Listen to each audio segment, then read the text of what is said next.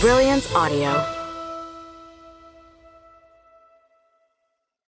Kinky Secrets of Alice in Wonderland by Melinda DuChamp.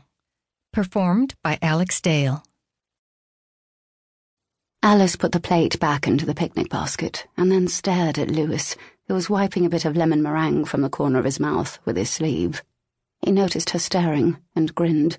Alice forced a smile back. She loved Louis and although she was only 18 years old, Alice believed she would marry him some day.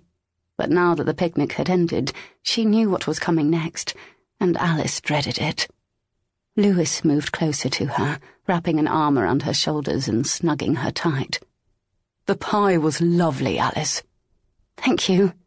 You're lovely, too. He moved in to kiss her, which Alice gladly accepted. Lewis was a good kisser, with full lips and a soft, gentle tongue. His hands encircled Alice's waist, easing her back onto the blanket they'd spread over the meadow's grass, and kissed her neck. Alice closed her eyes and wished the moment would last forever. But it didn't. All too soon, as she'd feared, Louis was reaching up to unbutton Alice's shirt dress. She lightly pushed him away. I'm rather tired, Louis. Can't we just kiss and cuddle? But I love you, Alice. I love you too. It's just. Louis frowned, then rolled away from her onto his side. I know. I'm not any good at sex. The sad way he said it broke Alice's heart, but unfortunately, it was true. While Alice enjoyed the intimacy of making love with Lewis, she'd never climaxed with him. She hadn't even come close. Truth was, Alice hadn't had an orgasm ever. She didn't know if she even could. It didn't bother her much, except for moments like this, when Louis wanted to fool round. Though she knew Louis was inexperienced, Alice couldn't help feeling inadequate. As much as he claimed he enjoyed their lovemaking, Alice knew, deep down, he was just as disappointed in it as she was. Alice reached over, touching his shoulder. It's not just you, Louis. It's me, too. I'm not any good, either.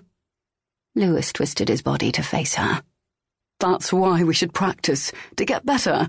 Here, I got you something to help.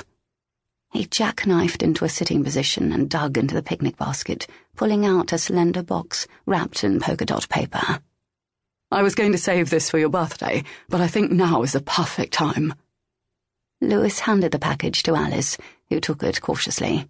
Normally she loved receiving presents, but something about Louis's tone and the strange shape of the box made Alice uneasy.